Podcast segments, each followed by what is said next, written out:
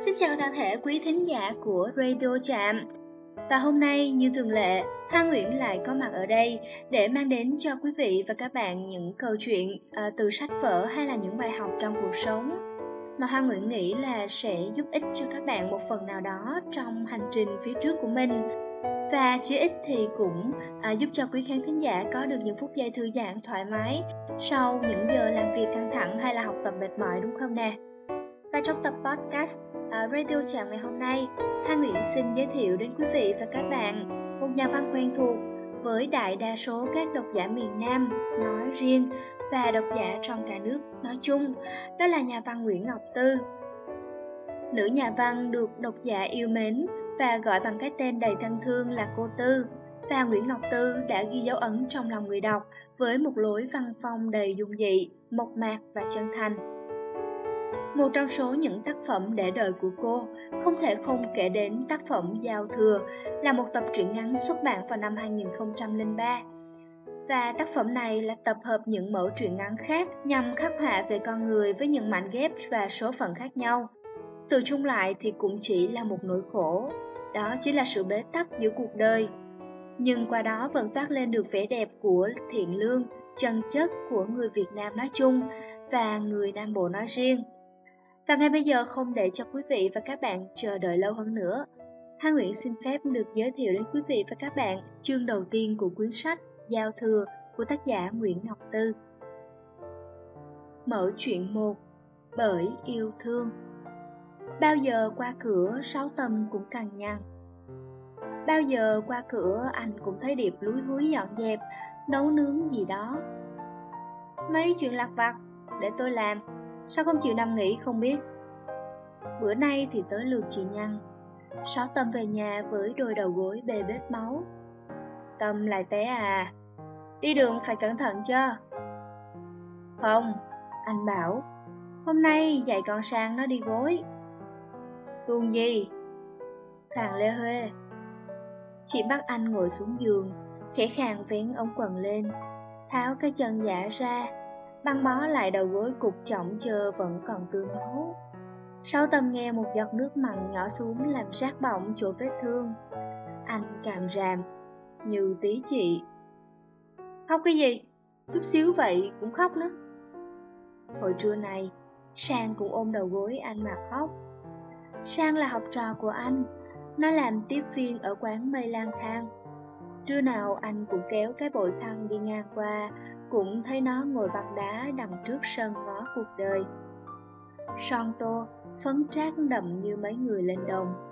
Có bữa anh dừng lại chỗ cốc bàn, đứng rào. Mười ngàn năm cái khăn, khăn Mỹ thò có ho như thầy mình cũng không rách. Mưa khăn cô nhỏ, khăn mới lau tủ cũ, cũ lau xe. Anh thấy nó cười. Một bữa nó hỏi, có phải ngày xưa Sáu Tâm từng làm kép hát không? Sáu Tâm tự trào: Tôi mặc rồi như Gamo Wasaki Tức là gà mổ quá sát kỹ. Đầu tóc bù xù, Si cà que Mình mấy lúc nào cũng hôi mồ hôi mà là kép tránh sao? Nói chơi hoài. Nhưng sang tin, Hồi đó toàn mây mùa thu về hát ở đình Tân Thuận. Hôm ấy đang hát vỡ đời cô Lựu thiệt khuya. Ông bán khăn này còn trẻ lắm. Ông đóng vai Luân. Mặc bộ đồ ba ba vá chằng vá đục. Quần thì săn ống thấp, ống cao. Lúc xả dàn là tới đoạn Luân quỳ xuống ngang gối. Ôm cô Lựu ngẩng mặt lên, Kêu mẹ. Trời ơi, Sang bưng rổ khoai ế đứng nhìn, Mà rưng rưng nước mắt. Sao mà cô Lựu ôm Luân gọn gàng trìu mến đến như vậy? Sao Luân hạnh phúc và sung sướng đến như vậy? Đó là lúc Sang ước mơ sau này lớn lên sẽ trở thành đào hát. Ừ thì trở thành đào hát, không cần phải đóng vai chánh. Nổi tiếng làm gì, hát phụ cũng được. Đóng vai ác, vai hầu gái, cung nữ, bà già gì cũng được. Nhưng Sang mê vai có má nhất. Dù người mẹ nghèo bị hắt hủi cỡ nào, người mẹ giàu tàn nhẫn cỡ nào để chia cắt duyên con. Như mấy tuồng cải lương bây giờ hay hát nhưng có làm gì thì hết thảy đều vì quá thương con mình. Sang 24 tuổi, 24 năm má mất, bà chết vì sinh khó. Cha Sang thường say rượu, lúc say phà cái mùi hèm khăm ẩm vô mặt Sang. Tại cái con vô dụng này, nên tao mới khổ sở như vậy nè. Vợ cũng chết, tiền cũng hết. Sang cố sống để khỏi phải là đứa vô dụng. Áo cha rách, Sang khâu. Cha kêu buồn ói, Sang chạy lấy thau lại hứng. Dấp khăn nóng cho người.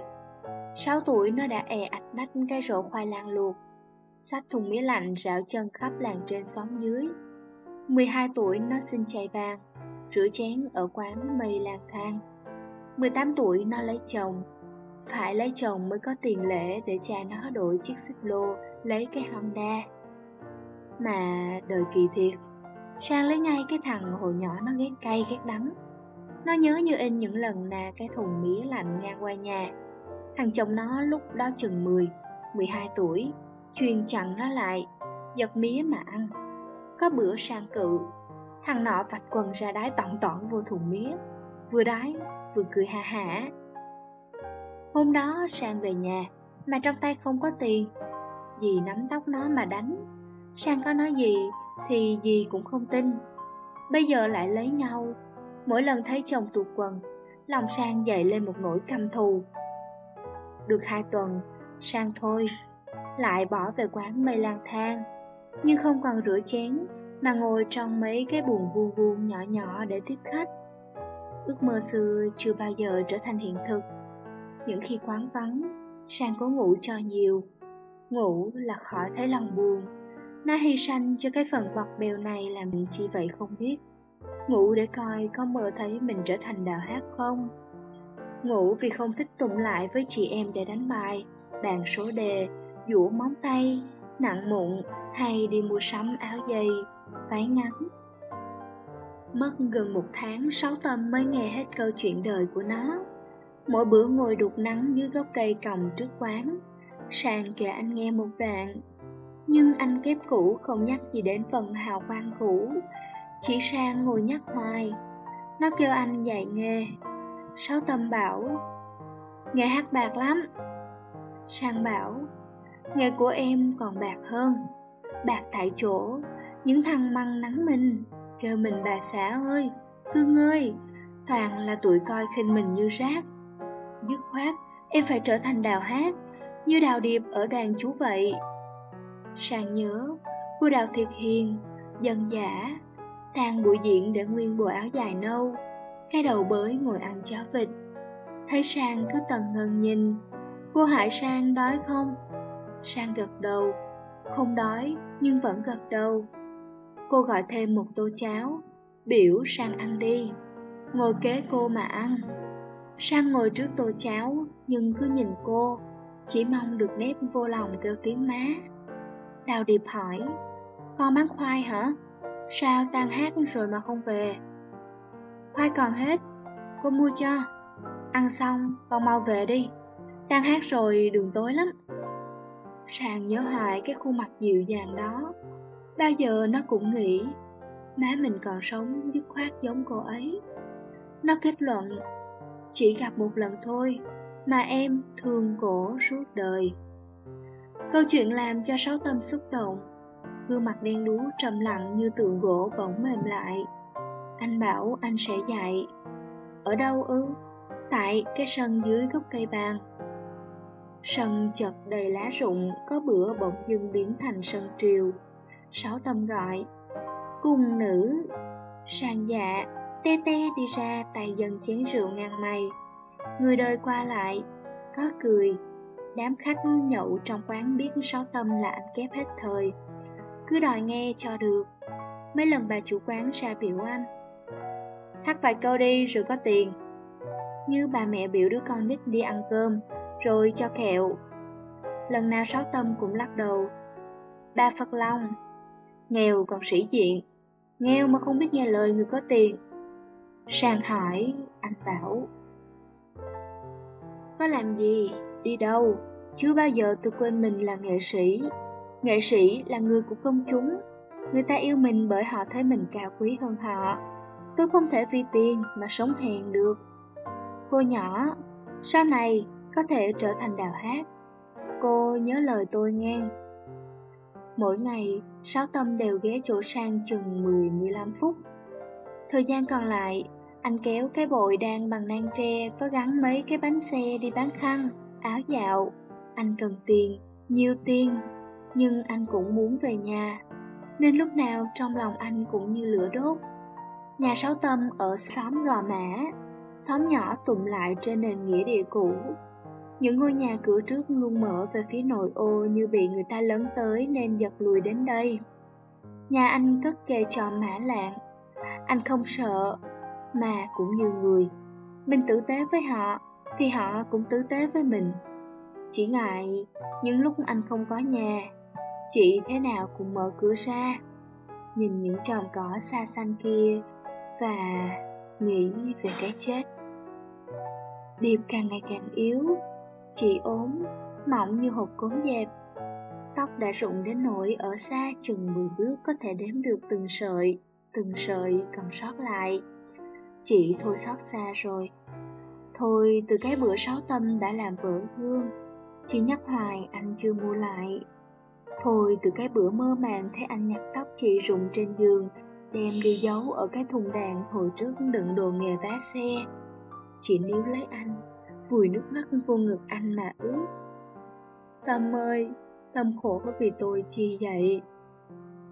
Đâu mà biết nè, tại duyên nợ. Điệp lớn hơn tâm tròn con giáp. Lúc anh mới vô đàn hát, anh gọi Điệp bằng chị, xưng em. Điệp toàn hát vai má anh, ráng lắm thì cũng vai em trai. Lại em chuyên đi đưa thơ cho người yêu chị gái mình. Vậy mà yêu, yêu tréo cẳng ngỗng, cũng không biết để lòng thương lúc nào. Ghê lắm cái lối thương thầm, thấy đầm đầm vậy chứ, rất không ra.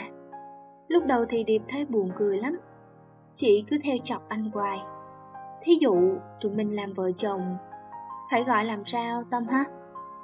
Cho tới cái bữa về hát vàm lẻo, nửa đêm trải chiếu nằm ngủ dưới khán đài, sàn diễn đổ sập xuống, sáu Tâm đẩy Điệp ra, Chị anh là còn mắc kẹt lại trong đống đổ nát. Xương ống quyển bị dập. Đau lắm Nằm một chỗ Không xoay mình được. Ông bầu cũng nghèo Tiếc tiền. Cứ bảo đặt chân chút đỉnh rồi sai người đi hái thuốc về bó. Đắp thuốc tới khúc chân bị hoại. Lây lụa Người ta mới đưa anh đến bệnh viện. Nỗi đau không nói được bằng lời. Lìa khúc chân là mãi mãi đứt lìa sân khấu. Đó là những năm sân khấu cải lương lâm vào cảnh khó khăn. Đoàn hát phải biểu diễn khắp cùng quê xó, phải trưng dụng những dụng cụ phụ diễn đã bị nắng mưa làm mục nát.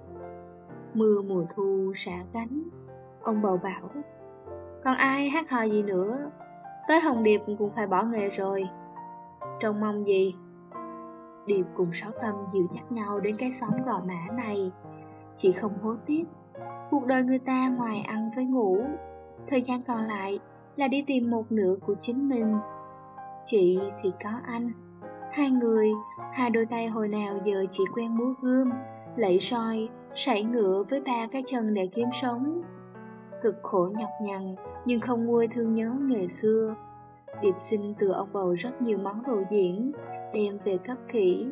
Thỉnh thoảng, chị mặc áo đính kim sa hát mạnh lệ quân với anh. Lúc đó Điệp vẫn chưa phát bệnh. Bây giờ chị không còn sống được bao lâu nữa. Khối u ở cổ đã đi vào não. Gương mặt xinh đẹp của chị biến đổi. Nhiều bữa ngủ thức dậy, đôi mắt sừng húp, mũi chảy máu ròng ròng. Tai bắt đầu u u không nghe rõ. Nếu không phải trang trải tiền thuốc cho chị, sáu tầm đã không lang thang ngoài đường. Anh muốn được ở nhà, ở bên chị, nắm núi từng giây từng phút. Để lúc chị đau, anh giúp cho ly nước, phúc thuốc, cái khăn ướt lau mặt, để ôm ghi chị vào lòng mỗi khi lên cơn vật vả. Nhiều bữa mưa dầm đục ở cái mái hiên nhà nào đó. Sau tầm thèm được khóc, anh nhìn mãi đôi tay mình.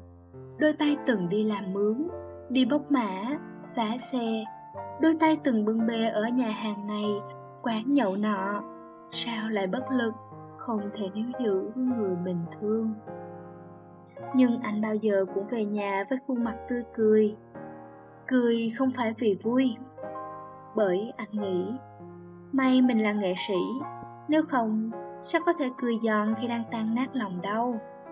Nhiều khi, về tới đầu xóm, Sáu Tâm phải dừng lại, đốt điếu thuốc để lắng cảm xúc của mình lại. Anh sợ cả lúc bước vào nhà thấy chị đang nằm ngủ. Điệp biết hết, nên mệt mỏi thế nào chị cũng làm cái gì đó để đợi anh về. Chị thương anh quá. May mà có sang, câu chuyện của nó làm cho cả hai người nhận ra họ đã sống một đời nghệ sĩ đầy ý nghĩa. Như sang, họ chưa thay đổi được cuộc đời bất hạnh của nó, nhưng đã an ủi nó nhiều. Điệp bảo, em không tiếc gì đâu, Tâm đừng buồn cho em nữa nghe. Chị dặn, đừng nói cho Sang biết chị sống với anh, lại bệnh hoạn như vậy. Nó đã giữ trong lòng một hình ảnh đẹp để ước mơ, mình đừng phá hư đi. Nhưng rồi, một đêm chị không ngủ, mà nằm nghe trái tim anh đập từng nhịp gấp rãi. Anh đang sống, chị nói với lòng, cái cơ thể này đang sống, mình nỡ nào để anh tạnh nguội theo mình vô tình chị nghĩ đến Sang. Bất ngờ một buổi trưa, Sang tới. Hôm đó Sáu Tâm không đi bán, mà ở nhà lợp lại mái che đằng trước.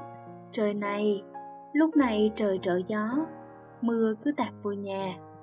Anh còn kịp chạy lại lấy cái khăn vắt đầu giường đội lên đầu cho chị, như vẫn thường làm khi khách đến nhà. Sang hơi khựng lại, nhưng nó nhận ra cô Đào Điệp nằm nào vẫn còn đó một đôi mắt hiền, hơi ướt, dịu dàng. Sang phải không? Và còn đó một giọng nói mềm như lá lụa non. Đó là một ngày trời oi nắng, mây đứng trần trên trời. Đó là ngày Sang nhận ra, trước người đàn bà đau ốm này đây, mình vô tình gây nên tội, tội đẹp, và tim nó thắt lại một cái đau nhói. Vậy ra, Người đàn ông bán khăn áo dạo không ở một mình Không biết làm gì Sang lại mở cửa sổ ra Nhìn những chòm cỏ xa xanh Mắt kêu lên Trời ơi Ở đây bảnh thiệt Em thích một căn nhà như vậy lắm Lòng vừa đau vừa thẹn thùa cười cái cọc đi kiếm con trâu. Sau này mỗi khi rảnh Dù sáo tâm có kéo cái bội khăn lang thang trên đường phố Sang cũng lại nhà. Căn nhà mà hồi mới thấy xa xa, nó tưởng là nhà của mình. Bây giờ, lại đó, sang quét nhà, nấu cơm, đợi điệp ngủ, sang kéo mền tới cầm cho chị, rồi lượm những sợi tóc buồn sơ sát như những chiếc lá lìa cành đem đi giấu. Bữa trời đầy gió, chị biểu sang đem lượt lại chị chải tóc cho. Nó có mái tóc hệt chị ngày còn trẻ, Tụi mình có nhiều cái giống nhau nghe. Chị cũng không có má Lớn lên trong trại một côi. Chị đến với sân khấu để vay mượn những thâm tình mà mình chưa hề có. Hồi nhỏ, chị cũng cực lắm Nhưng không đến nỗi xa chân như Sang. Chị em mình còn một chuyện giống nhau nữa Đố Sang biết Tụi mình cùng thương anh Sáu Thương lắm Phải không? Sang ngơ ngác hết mấy giây rồi lắc đầu. Chị bảo đừng giấu chị. Ừ, nếu không che tâm tàn tật thì bao giờ chị đi cho chị gửi lại. Em làm lại cuộc đời đi. Tâm rộng lòng lắm, không chấp nhất chuyện này nọ đâu. Tâm dễ tánh, mặc gì cũng được, ăn gì cũng xong. Con người đàng hoàng, nghệ sĩ mà đàng hoàng, không phù phiếm, buông thả, Kiếm người tin được không phải dễ đâu Sang Sang không trả lời Không thể nói dối lòng rằng Thôi Nhưng cũng không thể gật đầu cái rụt Có phải là trao trái chanh trái bưởi cho nhau đâu mà một người đàn bà trao người mình thương yêu nhất cho một người đàn bà. Sáu tâm không biết chuyện này. Tối lại nằm gối đầu lên tay anh. Chị bảo, Sang nó thương anh lắm. Anh cười, Tôi bây giờ đã thành ông già. Còn cô nhỏ đó Chị cũng cười, Có sao? Như Tâm với em. Sáu Tâm biểu, Ngủ à nghe. Nhưng chị biết anh vẫn thức bởi ý nghĩ mới mẻ trong lòng Chị thì ngủ, giấc cuối cùng sâu thiệt là sâu, đắp con buồn đời. sàn bỏ quán mây lang thang, chiều chiều ngồi bán chuối, khoai lang nướng mỡ hành, bán ngoài cổng nhà văn hóa. Hỏi về giấc mơ trở thành đào hát. Nó cười, đã bỏ lâu rồi. Đi hát lỡ nổi tiếng, thí dụ thôi nghe. Người ta biết lúc trước tôi từng làm tiếp viên quán bia, thì nhơ danh cả một giới nghệ sĩ, làm người ta mất cảm tình với cải lương. Vậy khác nào hại cả nền sân khấu nước nhà? Cũng giống như phim tình cảm, đôi khi người ta vì yêu mà rất ruột lìa xa người mình yêu. Biết làm sao, hoàn cảnh vậy mà. Thời lượng của tập phát sóng podcast lần này đã hết rồi. Hoa Nguyễn xin cảm ơn quý vị và các bạn đã lắng nghe. Hẹn gặp lại quý khán giả vào những số phát sóng lần sau nhé. Bye bye!